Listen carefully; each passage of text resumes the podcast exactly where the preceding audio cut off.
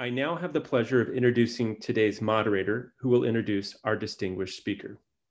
Professor Peter Casarella is a professor of theology at Duke Divinity School. He has served as president of the American Cusanus Society, ACHTUS, our co-sponsors today, the Academy, and the Academy of Catholic Theologians. He has authored and edited several books, and you can find a link within the chat to find see a fuller bio. Um, but more importantly, he is a longtime friend and collaborator of the Institute and is a key partner in organizing this entire series. Peter, I'd invite you to unmute yourself and turn on your screen. Buenas noches. Good evening, everybody. Thank you so much for being here. It's a great privilege to be able to frame offer a framework for our Hispanic lecture series. As Michael indicated, I've been involved for actually 21 years, since January 1999 with the Lumen Christi Institute when I helped, I offered a hand in organizing a, a dialogue between Professor David Tracy and the new Archbishop of Chicago, uh, Francis George. And there's been a living dialogue ever since. I wanted to emphasize from the beginning that this is neither the first nor the last event that Lumen Christi will sponsor on Latinx theology and the Hispanic presence in the US Catholic Church. What we have, though, in this lecture series is something genuinely new. New because, as was already mentioned, with regard to next week's speaker, we're also looking at the Latino contribution of Pope Francis. New because we're thinking about God in the city. New because we're thinking about Hispanic youth. New because we're thinking about, if you will, the Hispanic analogical imagination. So I want to thank all of you for being here tonight and I'm very excited to be able to introduce tonight's speaker. Our speaker tonight is a fellow Colombiano, un auténtico Bogotano, a fellow Colombian, and someone from the city we both hold very dear, Santa Fe de Bogota, and a New Englander.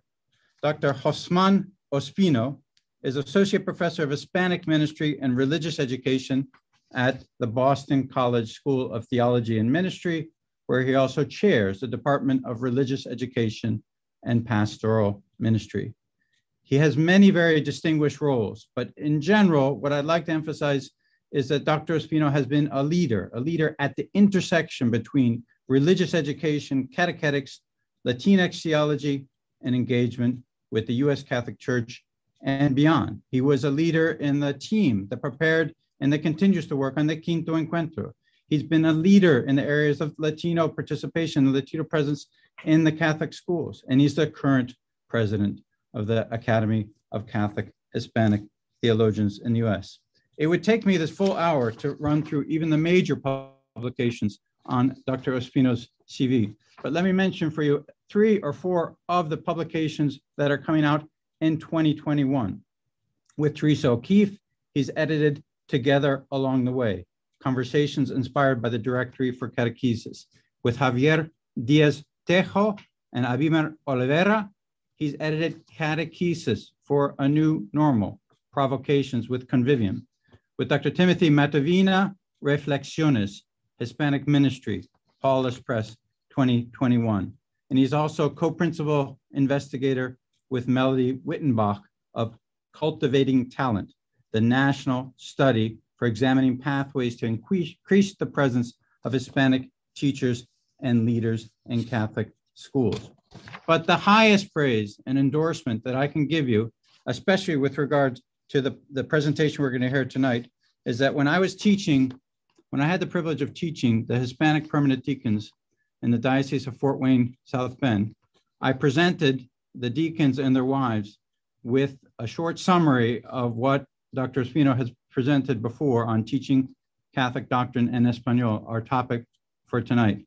And not only did the deacons respond very enthusiastically and immediately engage in a lively dialogue about how this short summary applied to their lives and their work, but the wives got very excited, engaged in our discussion.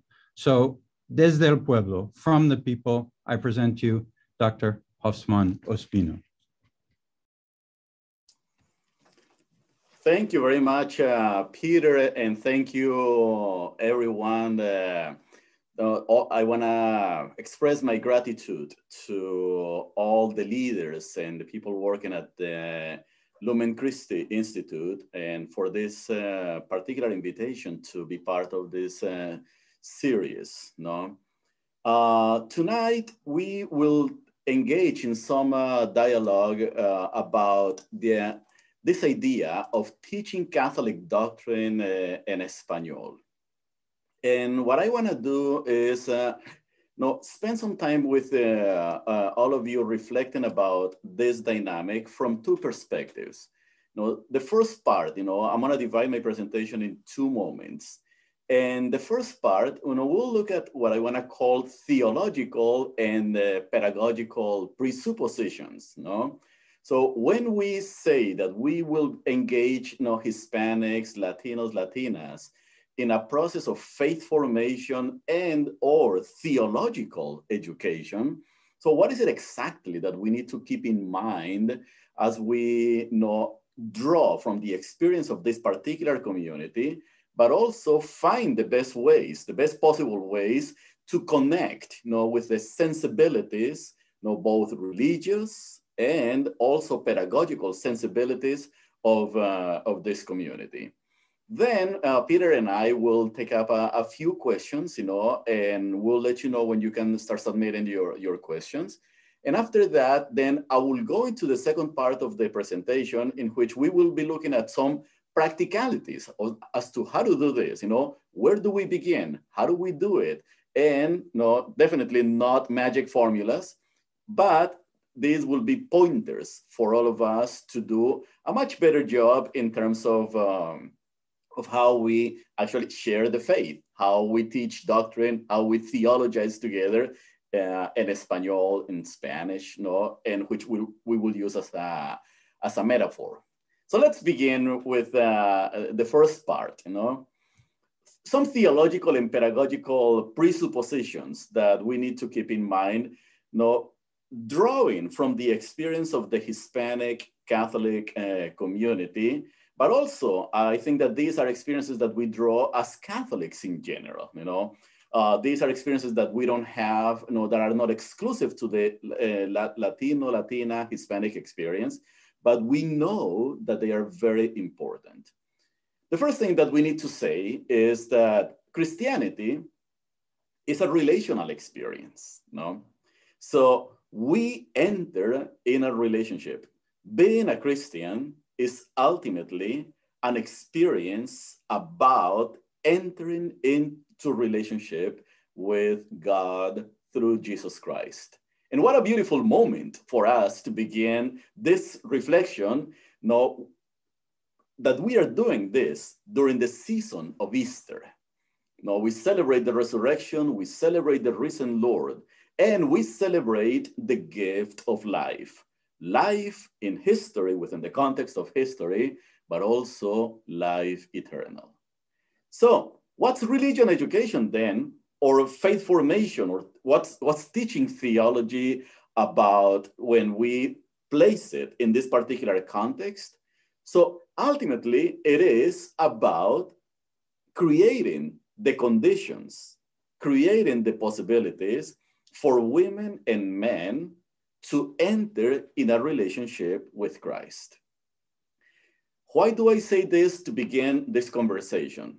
Because sometimes when we think about catechesis or theological education, we have inherited models, no, pedagogical models, catechetical models that are overly reliant on conceptualization, the conceptualization of the faith we are constantly drawn into models that lead to raw memorization, for instance, or models of theological education that engage into philosophical, systematic analysis, yet fail to connect people or place people in relationship with God through Christ. If people placing people in relationship with one another. So if there is anything that we wanna learn from this initial set of uh, thoughts and from this first part is that the model of theological education and the model of, of uh, faith formation that emerges largely from the Hispanic Catholic experience is one that is profoundly relational. This doesn't mean that we do not pay attention to conceptualization, that we do not pay attention to how the faith makes sense. It does, and we do. Yet, making sense of the faith does not preclude that we engage in the important you know, uh, discussion about how we enter in relationship with God and, and with others. Religious educators, then we need to, uh, we, uh, we need to ask the question, you know, as religious educators, as theologians, as theological educators, how do the people we teach make meaning about themselves, God, the world, and reality? How do people we teach make meaning about themselves, God, the world, and reality? That is a profoundly relational question. That is the question that is at the heart of every theological education process and at the heart of every process of faith formation. So we are going to look at uh, uh, what, what I want to call five uh, core dynamics, no, that will help us uh, to will help us analyze this. So these core five dynamics, I'm to place them here just for for your uh, uh, observation, and then we'll go back to the regular presentation. One, we're to look at the the reality of historical situatedness. Two, shared horizons of interpretation. Three, hermeneutical capacity, reading, interpreting, and understanding our faith tradition and Espanol. Four, agency to define our lives in the world and in lo cotidiano. And finally, cultural existence. I believe that these five dynamics are necessary for us to keep in mind how we share faith in the in, in the everyday how do we how do we enter into dialogue with others who want to know more about who god is but not only to know more about who god is but enter in a relationship with god the first historical or the first dynamic that we need to keep in mind as we enter into this process of faith formation is understanding that we all are historically situated. Every one of us exists in the here and now of our reality. Therefore, catechesis, theological education, cannot be oblivious to the historical conditions that shape our lives. We live particularly in the second uh, decade of the, uh, of the 21st century. We are in the third millennium. This is the time in which we are disciples of Jesus Christ. And this is a time that everything that surrounds us historically makes no part, needs to be engaged as part of our faith formation. Faith formation or theological education that claims historical neutrality ultimately ends up being sterile. It ends up being historical, uh, religious education or theological education that does not take seriously our lives in the here and now. Later on, we're gonna bring all these dynamics into the more particular uh, realities of the Hispanic community in the, in the United States. But let me say something about this for now. When doing Hispanic uh, catechesis or theological education with the Hispanic Catholic community, it is important to understand the many ways in which Hispanics have become no part of our society and the church in the United States of America. Some of you who know some of the work that I do understand that I, I love statistics and I love to look at history through the numbers. We need to understand first that right now in the United States of America, about 45% of all Catholics self-identify as Hispanic. So we're not talking about a small group of people here and there that perhaps in a corner in Chicago or uh, in Houston or Los Angeles or Miami or New York, you know, form communities and not do it in a quiet way. We're talking about almost about half of the church and the Catholic experience in the United States of America. At the same time, we know that about 60% of all Catholics in the United States uh, of America uh, under the age of 18 self-identify as uh, Hispanic. What does that mean? This means that when we speak about faith formation from a Catholic perspective in the context of the United States of America, the history of the Hispanic community is ultimately the history that is shaping the present and the future of Catholicism in the United States. So this historical situatedness, no, dy dynamic as we enter into faith education invites us to pay attention, for instance, to how Mexican Americans became part of the United States in 1848 when uh, the United States of America, you know, annexes about half of the Mexican territory.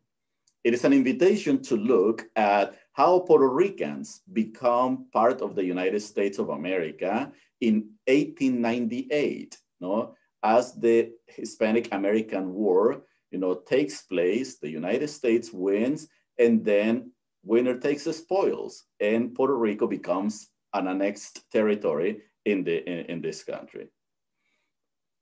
Learning about how Cubans became part of the United States of America after the, uh, the Cuban Revolution in the late 1950s. It is about learning the various historical processes in Central America, civil wars, poverty, hunger, violence, lack of opportunities, and something similar has been happening in, in South America. All these historical dynamics have led millions of Latin Americans throughout the 20th century and early 21st century to make the United States our home.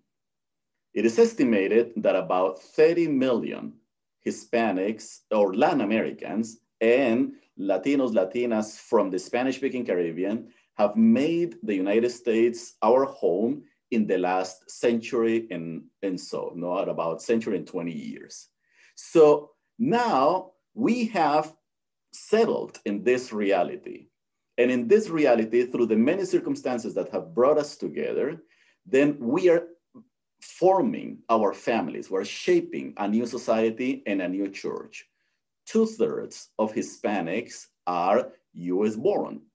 And we know that the future of Catholicism in the United States of America will depend very much on how we engage the children of that generation, children and grandchildren of that generation of immigrants and those who have made the United States of America their land, their home in the last uh, uh, number of decades. That historical situatedness, how we got here, how we are shaping society, and how our society and church are reacting to where we are, are core to the way in which we theologize and the way we teach our faith. A catechesis that ignores colonialism, a catechesis that ignores immigration processes, catechesis that ignores the political dynamics in Central and South America is a catechesis that, under the guise of neutrality, fails to engage people. When we engage people no, in, in, in faith formation or theological education, we need, we, we are, people don't stop being who they are. People don't leave their memories behind.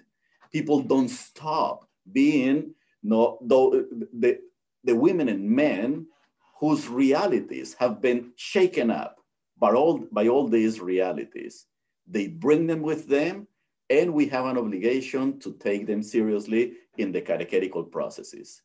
Two, the second dynamic that I wanna highlight briefly is the coexistence of several horizons of interpretation. Why do I say this in the context of the Hispanic community? Because there is a temptation when we do religious education, when we theologize and teach uh, theology or do theological education with Latinos, to homogenize the Hispanic community. There is either the temptation to think that all Hispanics no, are Spanish speaking or English speaking, or all are immigrant, or, or, or all are Mexican, or all have uh, a particular way of life. There are commonalities, without a doubt. But the first thing, but what's key to understand that when we are engaged in processes of faith formation and in process of theological reflection, to speak of the Hispanic community is to speak of a multi-voice or multi, uh, multi-level reality, no, a pluralistic, a pluricultural reality. There are Latinos who are English speaking, others who are Spanish speaking. There are others who speak, uh, there are others who speak Spanglish. There are others who do not speak English or Spanish, as, it's, as is particularly the case of the indigenous uh, women and men who come from Latin America and whose first language is not Spanish. And when they are in the United States, they have not learned English.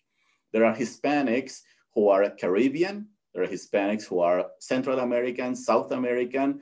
Most, as we said, are born in the United States of America.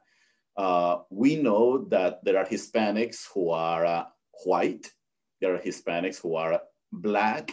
As, as, a matter of fact, about 25% or no, close to 25% of Hispanics in the United States of America are black, no? Which is a, a reality that sometimes we don't pay attention and uh, to pay attention to.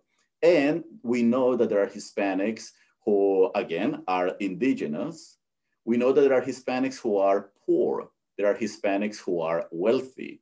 We know about the emerging middle upper class in the Hispanic community. About a third of Hispanics in the United States of America are entering quickly into this ascending you know, way of being uh, Latino Hispanic in the, in the United States. Why is this all important? Because every positioning, you know, whether it's racial, cultural, linguistic, social, etc., you know, provides a horizon of understanding of reality, which should not always be subsumed. Yes, we can find commonalities, but there is no reason for us to engage in, in processes of faith formation that simply homogenize or minimize differences. In the process of faith formation, of teaching doctrine in Espanol, no, differences matter and differences are important and they have a lot of value and a lot to teach. Three, speaking of, uh, of faith formation in the process of, ma of uh, making meaning, we need to understand also that every human being, by being created in God's image and likeness, by being intelligent, by being good, by exercising, you know, our ability to read reality can, has a hermeneutical capacity. In other words, we all are able to read reality in light of the circumstances in which we live and the conditions that have shaped our lives. Metaphorically, we can speak about Latinos, Latinas in the United States of America reading our faith tradition in Espanol. This is a metaphor or a category coined by Methodist uh, theologian Justo Gonzalez, Cuban American, who has invited, invited us to see what are the particular ways in which Latinos, Latinas in the United States of America read the Bible. How do we worship together? How do we under, read the no, uh, read the, the different documents of the tradition? How do we engage the understanding of who Jesus Christ is and what it means to be church. How do we understand salvation? Now, it is not that this understanding of you know, reading reality or this reading of reality in Espanol is exclusive to the Latino community. Yet, because of the many processes, those historical processes that we described earlier, they actually add something to how we read the scriptures.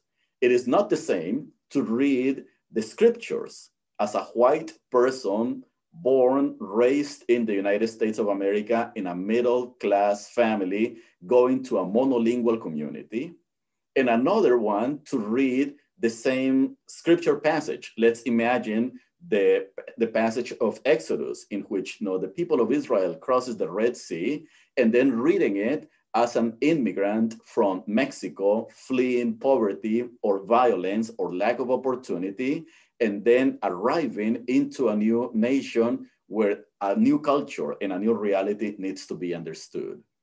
Those personal, historical, social dynamics know, are at the heart of how we interpret reality, how we read the tradition, how we, how, how we learn to engage uh, about God. And they need to be at the center of who we are as, uh, as we educate in the faith. Four, the fourth dynamic that I want to present here is uh, agency to define our lives in the world and lo cotidiano. Rather than imagining models of education or faith formation that consider the Latino uh, or the Hispanic person as a passive recipient of doctrines or as a passive recipient of concepts that we know, share in the, in the process of catechesis or theological education, the Hispanic person, no, the Hispanic Catholic person, the baptized person, no, rises as an agent, as an agent that enters in relationship with God and confronts, in light of that relationship with God, confronts reality and as an agent shapes reality. So we need to imagine models of faith formation and theological education in which the Hispanic person is not merely a recipient or someone who waits to see how others are forming church, building church, transforming society, you know, experiencing salvation, but the Hispanic person enters into this conversation as someone who, through his or her own life, is doing so. How? By raising a family in a different culture, by speaking two or three different languages, an agent that challenges reality when that reality minimizes human dignity. But so as, as someone who is able to live in the shadows of society and no, eh, in the case of many people, for instance, people who are undocumented in the United States of America, who have to struggle every day, yet they manage to show us how to build family, how to build community. Millions of those people are the ones who are going to our churches, and they are the ones who, through their agency, are showing us a new way of being church. And perhaps the most uh, basic uh, uh, principle that, or dynamic that I want to highlight from this uh, uh, uh, first part, you know, as we ask the question about making meaning, how do people make meaning, is one that we all are familiar with, which is being part of a cultured existence, you know, a cultural existence. So yes, we, we, we look at the Hispanic reality as a cultural uh, uh, reality, as a cultural reality, or as a cultural dynamic, and this is key because we know that none of us, no human being is cultureless. We all look at reality through symbols, through rituals, through concepts that are shaped by the culture in which, within which we exist. Culture definitely defines us, but it doesn't retain us completely. It doesn't, it doesn't, it, it doesn't no, uh, preclude us from actually embracing other realities. Yet we all learned how to say mom, dad, God, faith, love in a particular language in the context of a particular community.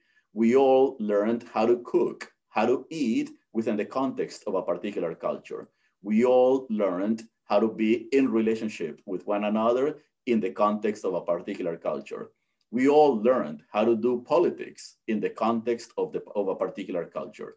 And all these dynamics shape the lives of people. And the more we are aware of these realities, the better and the more efficient our religious education programs, our theological education will be. So let me stop for a, for a moment. And I want to invite Peter into the conversation for a, for, for a minute.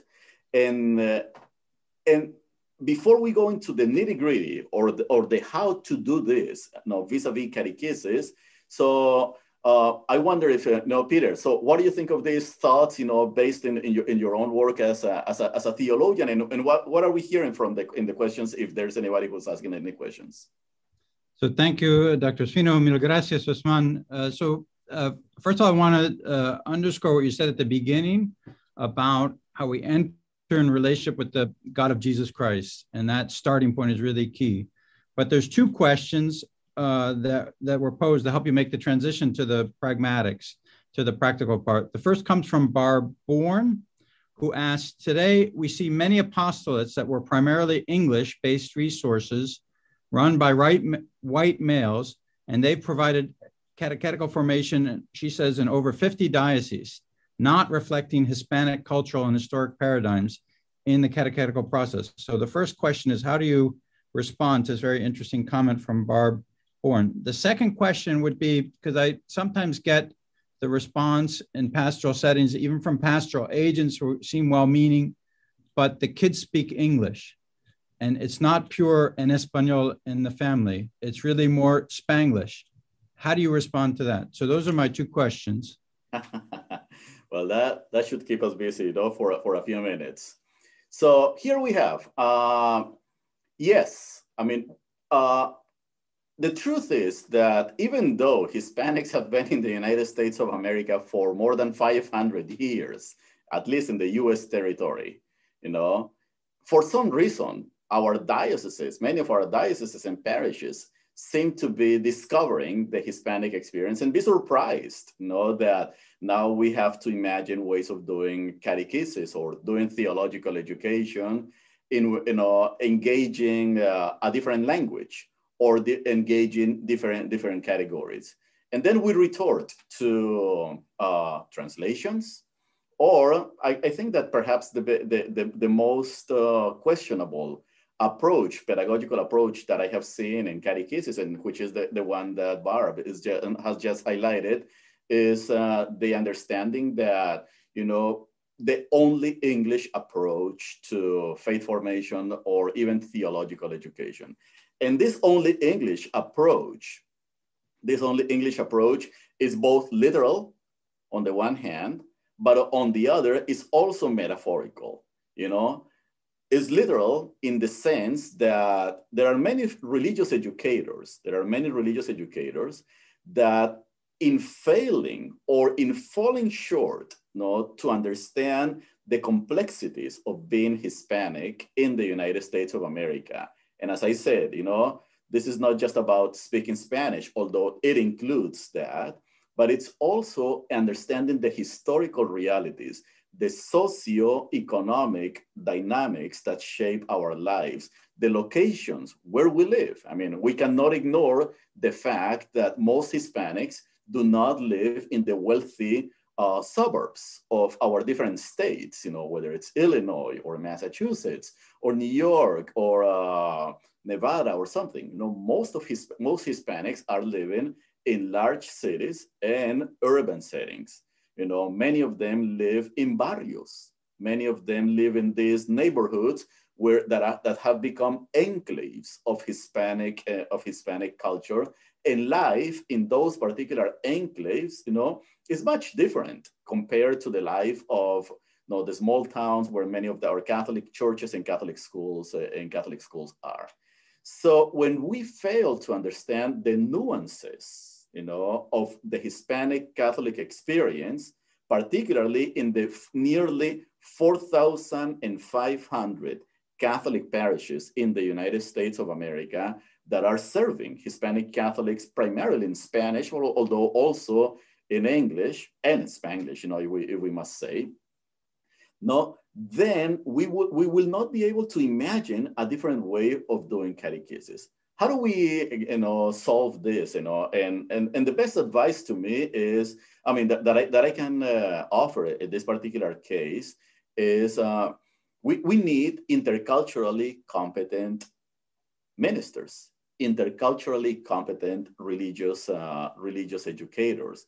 We need interculturally competent theologians, no? And these are theologians who, on the one hand, take the time, religious educators who take the time to understand the language, who take the time to imagine ways to incorporate the different dynamics and experiences of the Latin, Latina, Latino community, and then bring them, turn them into curriculum or part of, uh, of the curriculum. There are many leaders in the Hispanic community who could be doing this, but very often we fail to invite them to take leadership. We don't allow them to do this. Same thing happens in universities, in Catholic seminaries. You know, when we do not engage the Hispanic experience uh, appropriately or prepare the next generation of clergy or lay ecclesial ministers or vowed women religious and men know, to work appropriately with the Hispanic community because we don't know how to do that. And we don't invite Hispanic leaders who actually can do this for us or prepare them to in, in order to do that. So I think that one of the entry points here, you know, is inviting leaders. You know, this is not going to happen overnight. We've been doing this for for for um, for many decades, and many of the projects know, are not of the processes that we have engaged are not working. But I will get to this particular point, you know, in, in, in the second part of my presentation, and I will provide more, more details. And maybe that second question, Peter, that you asked, you know, about language, I think it's a, it's a good way for us to, or a segue to go into the second part of, uh, of the presentation. And what I want to do in this uh, second part of the presentation, uh, no, of um, of uh, about you know, as we speak about or reflect about teaching, you know, doctrine en Espanol, you know, is we need to look at the different dynamics that take place that go on, you know, in in the process of faith formation and theological uh, education. So before I say something about language, no, we need to first ask one important question, know, where does religious education happen most of the time for Latinos, Latinas, or Latino, Latina Catholics in the United States of America? Let me just give you a statistical uh, overview, and that will help us to understand where I will be going uh, in terms of catechesis. On the one hand, we know for a fact that only 4% of uh, uh, school age Hispanic Catholic children in the United States of America attend a Catholic school. That's about 320,000 plus uh, children, 4%. We also know that about 10% of Hispanic Catholic children are enrolled in the religious education programs or are enrolled in, in some form of uh, catechesis. Only 10%, give or take. That's, a, that's an estimate, okay? So we also know that uh, when we look at the uh, Hispanics who are enrolled in Catholic colleges and universities in the United States of America, the number is close to 120,000, give or take, no? So that's a fraction of the entire world of young women and men who are Hispanic and who are, who are Catholic. And if we are generous, we could say that about 5% of Hispanic young people and uh, are engaged in youth ministry programs one way or another, no? So let's put all these numbers together and round them up. So from a hopeful perspective, we know that in the United States of America, give or take 20% of Hispanic children and youth and young adults are engaged in faith formation programs.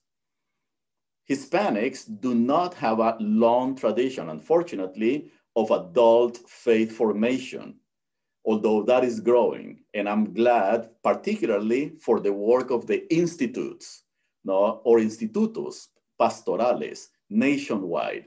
There are some that are independent, and there are some that are uh, uh, attached to dioceses. A few actually work based on, on, parishes. But we don't have a strong tradition of faith formation for, uh, or adu for adult uh, faith formation. So what happens here is when we reduce religious education to what happens in the catechetical uh, context in the parish or in the school or in the youth ministry program. And when we reduce theological education primarily to what happens in the undergraduate or graduate program of uh, formation, you know, a the theological program like Boston College or the University of Notre Dame or Barry University or, or a few others, then the problem is that we are reaching out to less than a quarter of, our, of the Catholic, Hispanic Catholic population through faith formation. We are not reaching out, reaching out to the majority of people. So what I think we need to do as we move forward, you know, and imagine or reinvent our understanding to faith formation and to theological education. And I'm bringing these two dynamics together because I think that they, they, they, they are interrelated. We need to challenge, we need to question the schooling model that prevails in the United States of America for catechesis. Notice well, I'm not saying getting rid of the schools or getting rid of the what happens in classrooms, catechesis in classrooms, or theological education in classrooms. What we need to do is definitely, I want to see more Latinos, Latinas in Catholic schools. I want to see many more of them in uh, faith formation programs, adult faith formation programs, theological programs at the undergraduate and graduate level, without a doubt. But the truth is that we cannot limit our pedagogical imagination merely to what happens in the classroom. So we are caught up in many of our dioceses and in many of our parishes nationwide with this, no, we're caught up in this schooling model. So when we cannot open a school or when we close a Catholic school, then we, lo we lose creativity vis-a-vis where catechesis can happen or where theological education can happen. So the schooling model is important, but the schooling model can become a double-edged sword. On the one hand, it provides great benefits and great opportunities to grow in the faith, but on the other hand, it could be limiting and it can actually you know, uh, reduce our the, the possibilities for us to expand uh, our imagination. In looking at the Hispanic uh, Catholic, uh, the Hispanic Catholic community in the United States of America, I think you know that our pastoral leaders, and for this and, and the following remarks, I am grateful to many pastoral leaders that I have engaged in dialogue, the opportunities that I have had visiting dioceses and parishes nationwide, and learning from many of you, you know, from many of the of the people that are doing this on the ground you know that there are four spaces and i would want to call them liminal spaces that are key to the hispanic latino latina experience of faith and theological formation. And these are four spaces that i want to call liminal. Let me just briefly expl explain the, you know how i am using the word liminal liminal, you know, in, in, in a sense, you know, so points to the idea of being in between, to being in, in a space in, in between different realities, but it also points to the perspective of being on the margins, to being on, on the margins, or using Pope Francis's category, being in the peripheries of certain realities. There are four realities that I think, you know, that are spaces, and even though they are not, they may not be physical spaces all the time, they definitely become ways of life within which Hispanic Catholics are making sense every day. I'll mention them. One, the home. Two, popular Catholicism. Three, la lucha, the struggle. And four, lo cotidiano, the everyday or everyday experience. Briefly, the first space or liminal space that is core to the Latinx, Latin, Latina, Latino, Hispanic experience in the United States, where people are making meaning about their faith, is the family. But more than, you know, we need to understand the family in a wide way. Yes, we begin with the traditional family or the, um, the, the, way in which we as a, as a faith community understand family, parents, and children, okay? So we, we, we, we begin there, but in the Hispanic community, you know, through an organic anthropology, a, through a, a, way much bigger of understanding being en familia, we also know, must pay attention to the role of grandparents, uncles, aunts, cousins, neighbors, compadres, padrinos, madrinas, and many others that become part of, uh, of the life of, uh, uh, of, of, a young person or even adult, adult uh, Hispanics. Why am I speaking about the family in this particular context as a liminal space and as a way to do catechesis?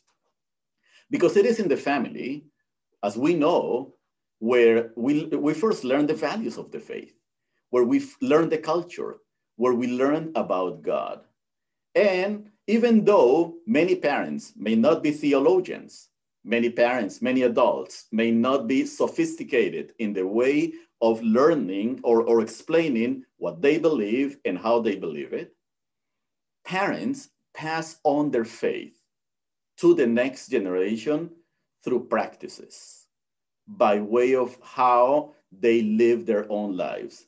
In the Hispanic community, the language no, the Spanish language is completely imbued with catechetical pearls that I want to call. No, for instance, si Dios quiere, que la Virgen lo bendiga, and many others of these uh, of these uh, expressions. My Puerto Rican friend, Puerto Rican friends, no, use the expression "ay bendito," which is a beautiful expression. You know, sp- no, speaking referring to the the blessed reality, uh, the dimensions uh, of reality. So through language, practices, how Latinos look at the sacredness of family and so on, that we discover a catechesis happening in the home that not all the time is actually spelling out, you know, the mystery of the Trinity or the Christological uh, controversies and convictions that we may have, or the different uh, understandings of being church, yet they are actually cultivating faith. One of the challenges that we have in our religious education programs, particularly when we continue to push mostly the schooling model, is that we tend to disconnect what is happening in the home from what is happening uh, in, the, in, the, in the actual religious education program or the theological education uh, model. So we need to start imagining ways of not only affirming catechesis in the in, in, in catechesis in the context of the home, but also imagining ways, imagining ways of bringing the wisdom of what's happening in the home and the agents of catechesis and faith formation and theological reflection in the context of the home to bear upon the reality and the experience of the church beyond no, be, be, beyond the actual context of the family. So that means that we need to pay more attention to women, that we need to pay more attention to abuelas, that we need to pay more attention to young people in the context of the home, to, that we need to pay more attention to the practices that people have in the context of family life and reimagine a catechesis that actually takes this as a basis rather than trying to impose other categories upon this and then eventually dilute their importance. Two, popular Catholicism. And on this one, many of you who may be listening to this, uh, to, to this presentation uh, may be more familiar with this conversation about popular Catholicism in the Latino, in the, in the Latino community. Uh, popular Catholicism is not basically, in, according to Puebla, is the language of the people. You know, it is the way in which people most of the time tend to make and uh, to make meaning about God and about who they are in relationship with God. Yes, the liturgy remains the central dynamic, the central experience of the baptized person. No, ultimately, we aim, we look forward to participating, to receiving the sacraments, and to celebrating the liturgical celebrations, particularly the Eucharist, as a community of baptized. But if everything stays only in the, in the context of the liturgy, we need to start asking what happens outside of the liturgy. In popular religion, popular Catholicism, in many ways fills in no, or, or complements or advances, creates a space where we actually, you know, see people bringing the beauty of what they have experienced in the liturgy and in their sacramental life into their everyday through practices. For instance, processions or devotions that people may have in their homes, altarcitos, no small altars, or you know uh, devotions to the saints, praying the Holy Rosary, or you know, celebrations like quinceañera and a few others, blessings, no special prayers that people may have in the context of their home. All these expressions and these dynamics should be considered as curriculum in processes of faith formation. They are happening already there. You know, when somebody lit, lit, lights up a candle in the context of the home, when somebody holds hand, one of the practices that I have with my family, for instance, is that we, we eat together. We make the effort to eat together at least once a day, you know, during this time of pandemic. Definitely we're eating almost every day together. But we to eat together, and when we eat together, we hold hands and we pray together, we say grace together. And that's an important, no, an important ritual that builds family and it catechizes.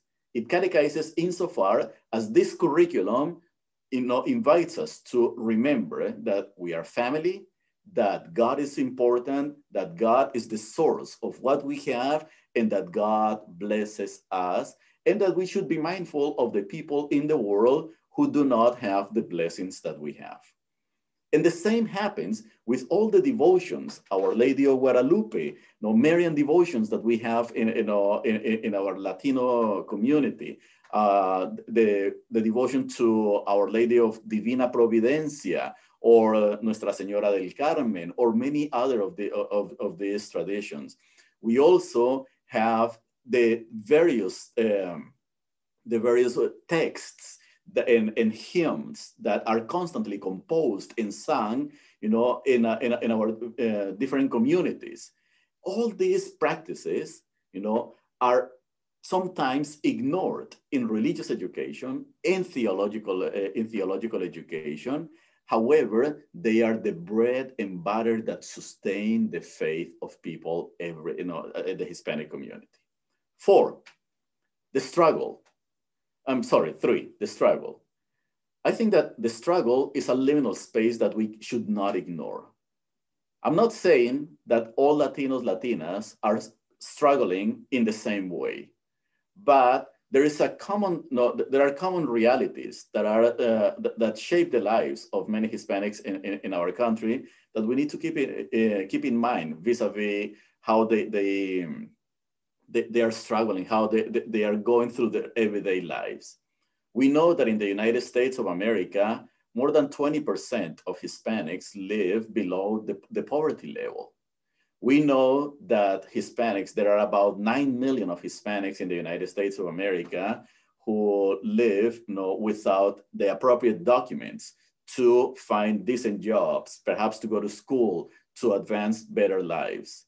We know that millions upon millions of Hispanics in the United States of America are being exploited through you know, uh, jobs where they get paid four, five, six hours, uh, six dollars an hour just as in the case of you know, uh, people who are taking care of children or people who are working in the service industry or in the agricultural world. We know that uh, many Hispanics have been profoundly impacted by the pandemic as first responders, as people who did not have a chance to retreat you know, into their homes and work from the safety of their homes. We know that many Hispanics are being bombarded every single day by misinformation regarding vaccination, regarding viruses, regarding healthcare. Millions of Hispanics still do not have access to healthcare in the United States of America.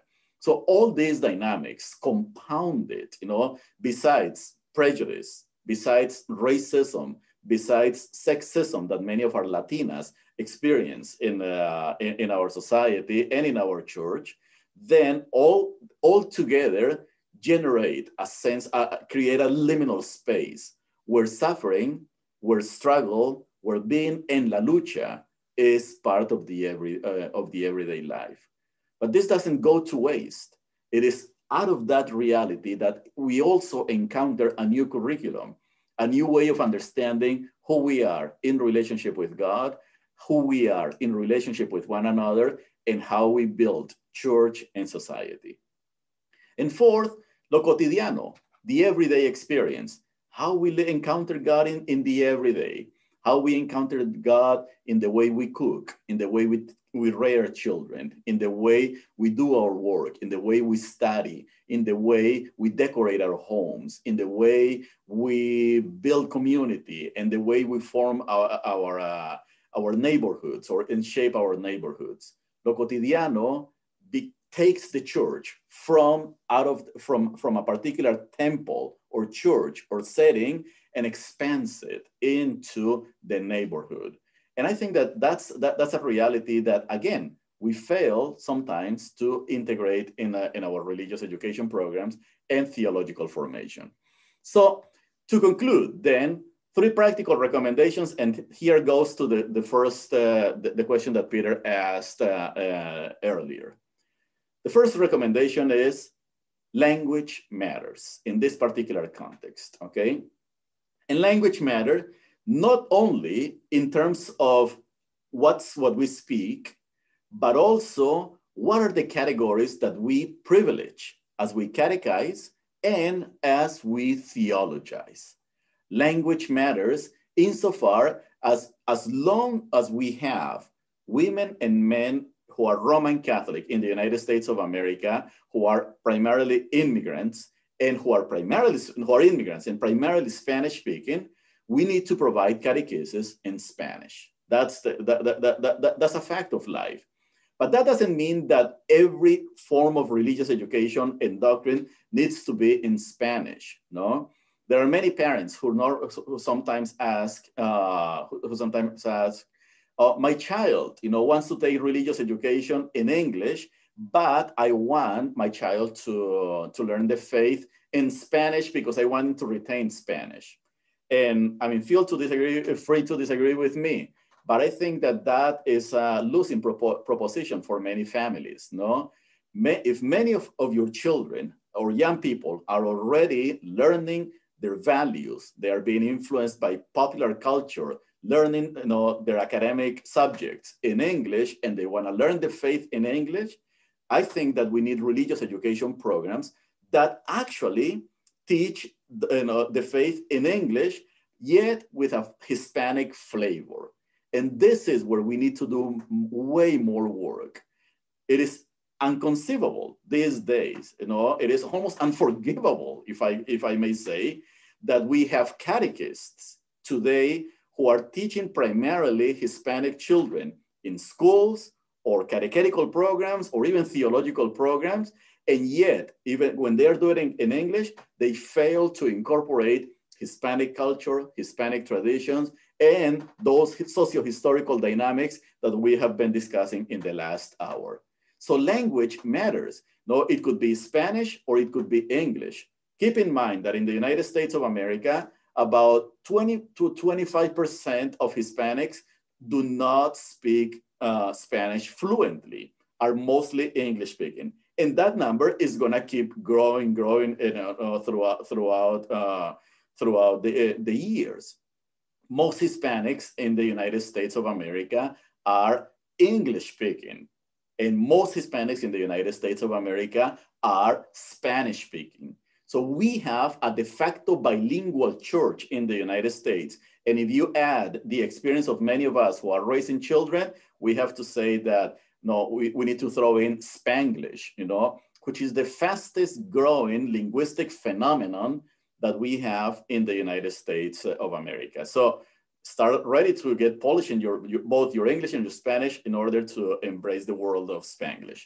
Second practical recommendation, we need to pay attention to the practices, to the practices that exist already in the home, in popular Catholicism, in, in, in la lucha, in contexts of struggle and lo cotidiano, so we can integrate them as part of the curriculum and theological formation in the Hispanic community.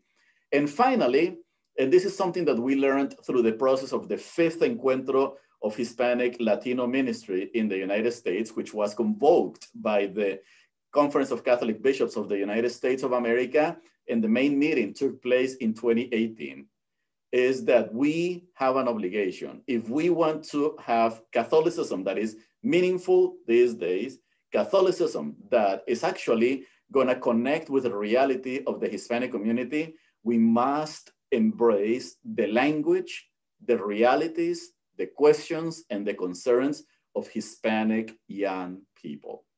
Hispanics are a very young population, and if we do not engage the Hispanic young population, Catholicism in the United States of America is going to become irrelevant. We are already heading in that particular direction. No, in the last few decades, we have lost approximately 16 million Hispanics who were Roman Catholic, born, raised Roman Catholic, and the vast majority of them uh, made the decision not to self-identify with Catholicism prior to the age of 24. So we need to find ways to do catechesis and theological education that honors, embraces those questions, those concerns of young people. And when I say young people, I'm, I'm talking about the majority of Hispanics because in the United States of America, the median age of Latinos, Hispanics is 29. Two thirds of Hispanics in this country are younger than 40.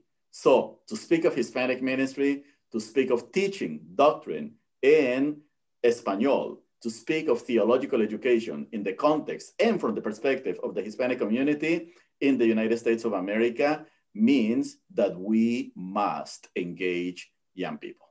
Thank you very much. Thank you very much, Hosffman. Uh, we've come so far, and yet there's so far to go. I'm going to start by recognizing Hector Varela Rios. He had a question that others had too about mixed audiences. Hector. Oh, well, thank you very much for, for allowing me to talk. Uh, Dr. Ospino and, and uh, and Dr. Casarella, is my honor. Um, very glad to see uh, two Latinx faces in my computer.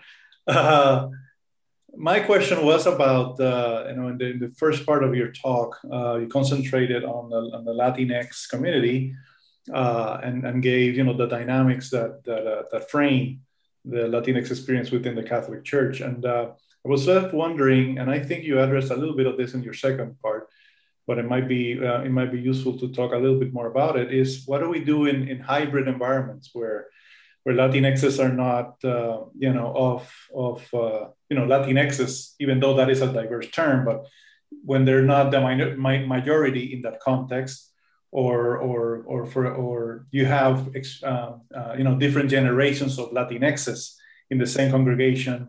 And like you said, I mean, the younger generation doesn't speak Spanish very well. The older generation doesn't speak English very well.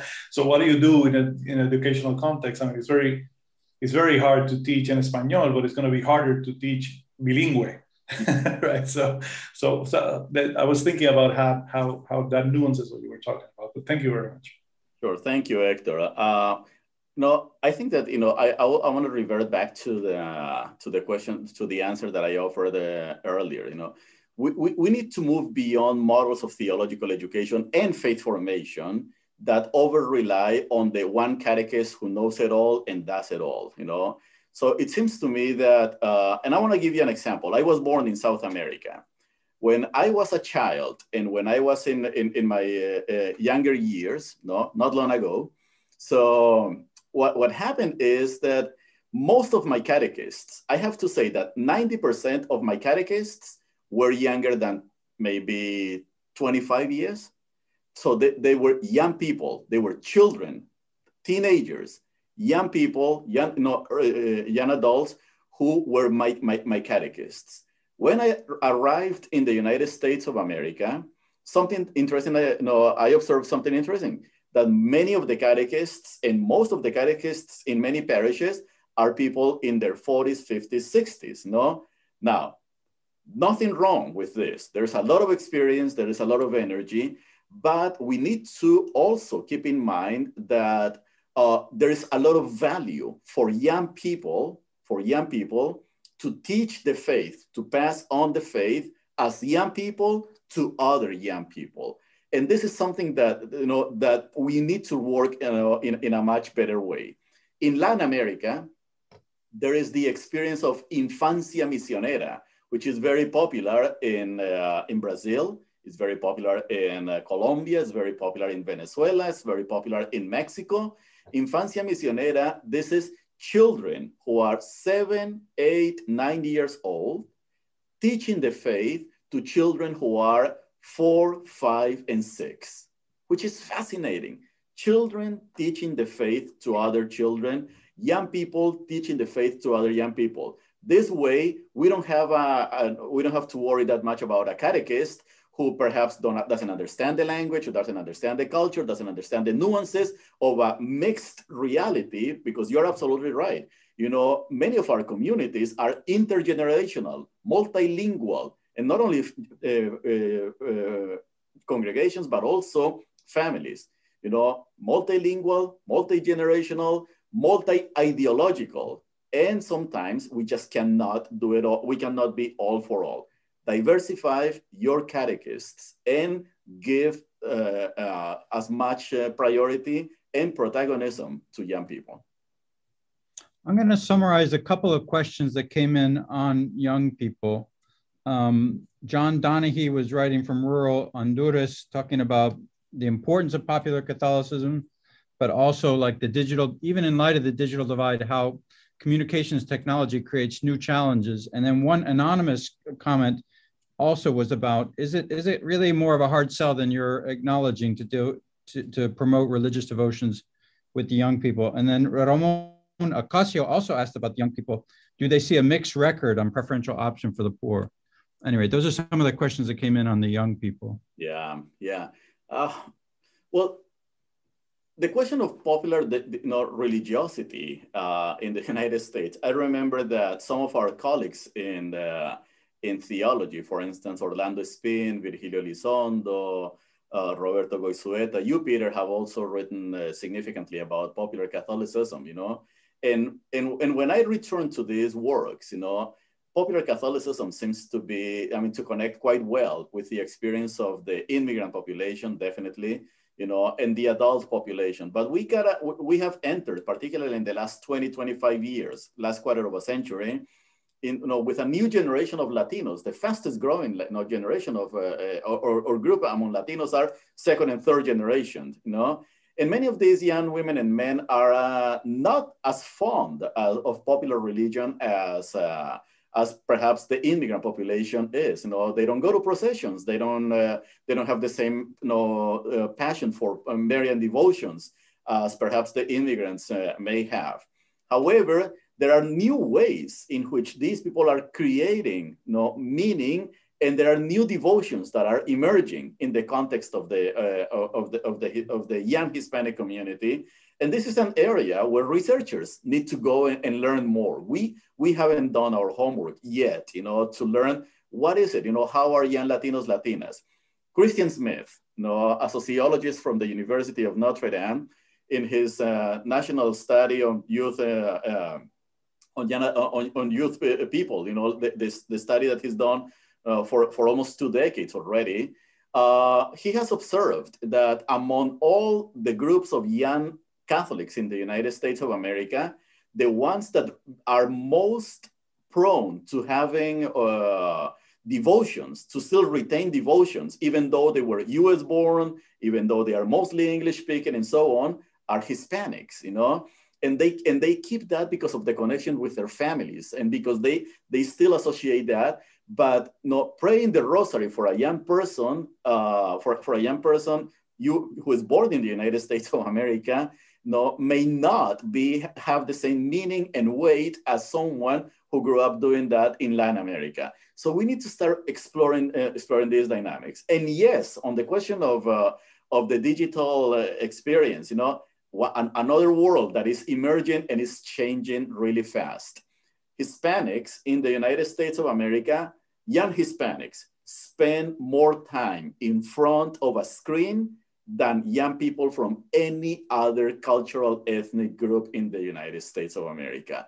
They are natural inhabitants of this digital world, you know, through social media, through what they consume, no, uh, uh, on, on screens, computers, phones, and, and so on, video games.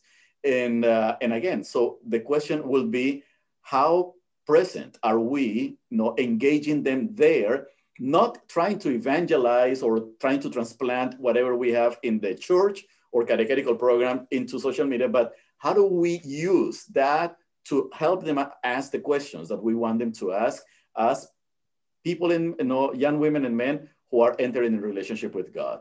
And the last question on the, on the preferential option uh, for the poor, based on what I've been reading and what I, and, and what I hear uh, you know, about young people in the United States of America, Hispanics retain a very strong uh, interest and a very strong uh, concern for the preferential option for the poor. And it has to do largely because most of them are being born and are being raised in, uh, in situations where poverty, lack of education, and lack of opportunity is the, their, the bread, their everyday bread. Okay, I want to recognize Luis Carlos Ayala from LA, had a series of questions. Uh, would you like to pose, particularly the one about the Spanish-speaking priest, I thought was interesting, but would you like to pose one of your uh, questions, Luis Carlos? Um, sure, um, thank you very much. Um, Mr. Casarella, Professor Casarella, and uh, Professor Ospino, thank you um, for having this opportunity in terms of a discussion. Um, it's overdue, over um, quite overdue in terms of having a presentation on this on theological issues. Um, like I mentioned in my email on the Q&A, I'm a product of elementary Catholic and high school Catholic and high school education. And um, my question is the following I've been privileged to, to attend masses in Spanish, in English, and also in two other foreign languages. But every time I go and I attend the Spanish language masses, there's something about the dynamics. I mean, we all believe in one God, um, but there's something about the priest, the celebrant, that are very, once they give the homily or during the homily, they're very condescending. Um, I remember my my mother, uh, may she rest in peace, always saying uh, we should always be respectful of the priest. And um, I would always tell her, Mom, um, the church of today is not the church of my grandparents. Uh, we, we, it's good to ask questions. It's good to question the sermon. And so when I would talk to the priest, he would um, um, he would be nonchalant or very indifferent um, in terms of posing the questions to answering the questions that I posed. Um, I'm there right now. I'm totally involved with the church, um, as I've always been. I'm a catechist. I'm also a lector, and I've attended um, the Bible Institute here in Los Angeles. But I just cannot see how um, Spanish-speaking priests tend to be very condescending, and it's something perhaps seminar- seminaries need to retrain priests to say, you know, we're all uh, we're, we are Corpus Christi we are the body of Christ. And it's just something very different from my other uh, priests, and the English speaking priests, as well as the French speaking priests, which tend to be at par with their faithful. Thank you. Well, thank you, Luis, uh, Luis Carlos. You know what, uh, Peter? This should be perhaps the, the topic for, for you know when when this series you know goes into the next uh, stage because uh, I think that what Luis Carlos is uh, is uh, highlighting is a, is a, is, a, reality that uh, very much affects many Hispanics uh, throughout uh, the United States. Two points on this, Luis Carlos. on the one hand, you're absolutely right. You know, the way pastoral leaders, whether they are priests or ordained, or whether they are lay women and men, vowed religious, address a community in many ways reflects the, the, the anthropological understanding that we have uh, of, of, that community. And I have seen, I have also heard, you know, uh, not only priests and, and, deacons preaching, but also teachers, you know, with that when they offer something to uh, the Euro-American community or to English-speaking, you know, Catholics or mostly English-speaking Catholics, you know, uh, whether it's a reflection or a class, they do a, I mean, they, they, they make an effort to do a, a sophisticated uh, presentation. And immediately when they have to do it in Spanish, they switch, the level goes, you know, five notches down. And the question is why? And I think that, you know, the, condescend, uh, the, the condescending attitude is something that unfortunately points to how Hispanics in many of our communities are being perceived. But this is not only of Hispanic uh, uh, uh, priests, no? And I mean, I have seen clergy and lay leaders and, and others doing it at all different levels from you know people from from, from different communities. What can we do in order to to address this dynamic? On the one hand, what we need to do is let's call them out. Let's call them out. I have done that personally. I have uh, spoken with uh, no friends of mine and people who are not even friends of mine. And I have said, you know what? I heard you say this in English and now you said this in Spanish and we deserve better. We deserve better. And if that doesn't happen, I mean, that, that's one way of addressing trying to create a cultural change. But on the other hand, I think that we need to start, you know, I mean, in a sense, you know, creating alternative spaces for people to actually have these intelligent conversations, Bible study groups, good adult education programs. No, let's sit down and read a and read a particular document. But yes, our people deserve the best, you know. And I'm gonna give you one example. Uh, some par- some dioceses in the south of the United States of America in the 19 in the early, late 90s and early 2000s struggled significantly when many immigrants from Mexico, particularly from the north, from the northern part of Mexico, who were wealthy and highly educated, came to um, to uh, this southern Texas, California, and they went to parishes. You know, uh, went to parishes. And these people wanted homilies that would reflect perhaps their level of education, their you know, what they were doing in life, and they were sent to parishes with Hispanic ministry that were doing quite well, but they noticed that. And they actually, no, I have spoken with leaders who said, oh, actually, no, these homilies, you know, are not even in Mexico. You, you will hear this, this type of condescending no homilies or this kind of type of condescending catechesis. So yes, being Hispanic you know, doesn't mean that we have to minimize the level and the quality of what we are offering. And perhaps, well, let me just actually do a little bit of advertising. This is why we are having these conversations precisely right here, you know, we are having high quality and the speakers that are uh, that are being invited through the Lumen Christi Institute precisely you know, ten, you know, are, are, are an exercise in addressing that you know, uh, reality that we need good uh, conversations and conversations that engage the mind, the heart, and who we are as Hispanics.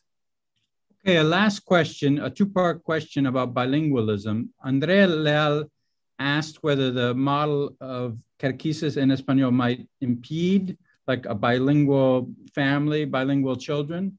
But then from a different perspective, Sister Sonia asked about the need for bilingual catechistas and, and wanted to know if that's even a possibility.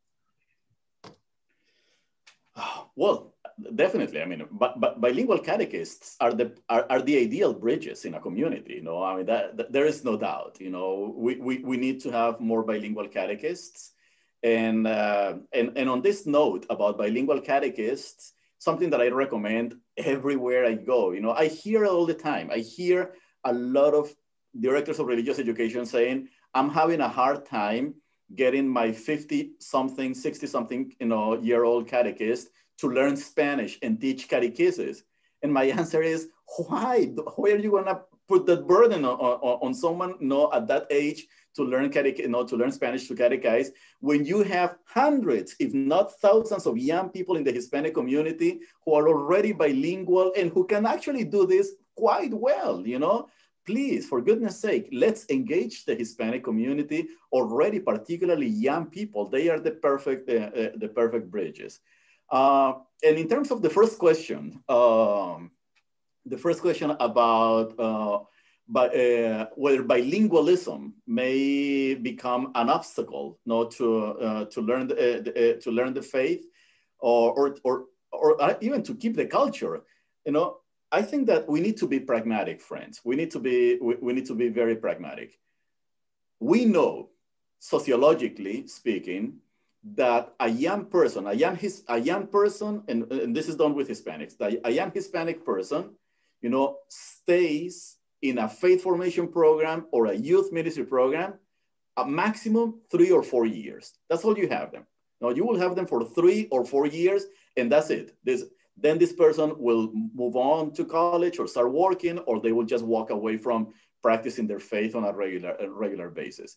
So what we need to start asking ourselves is, what can you do in the three or four years that you have these young women and men? This is like we as parents, you know, we have our children for 18 years, you know. So I'm not gonna pretend that, you know, when my children are 40 or 45, I'm gonna try to keep, you know, rearing them, although I can give them some good advice. But the question is, what can I do in those years when they are with me, when they are with us?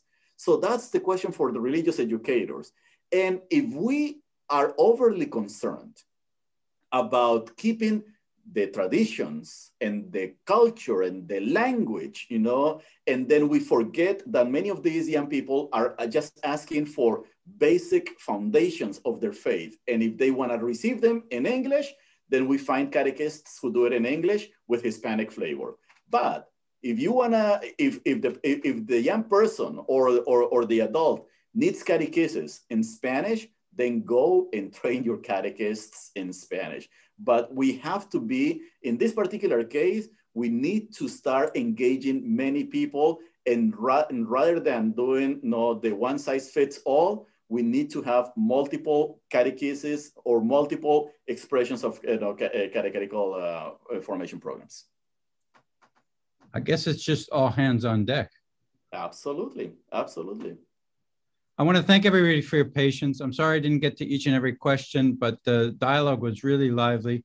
Please join me in thanking Dr. Hosffman Ospino for starting this new series in Hispanic theology in such a lovely and important and urgent way.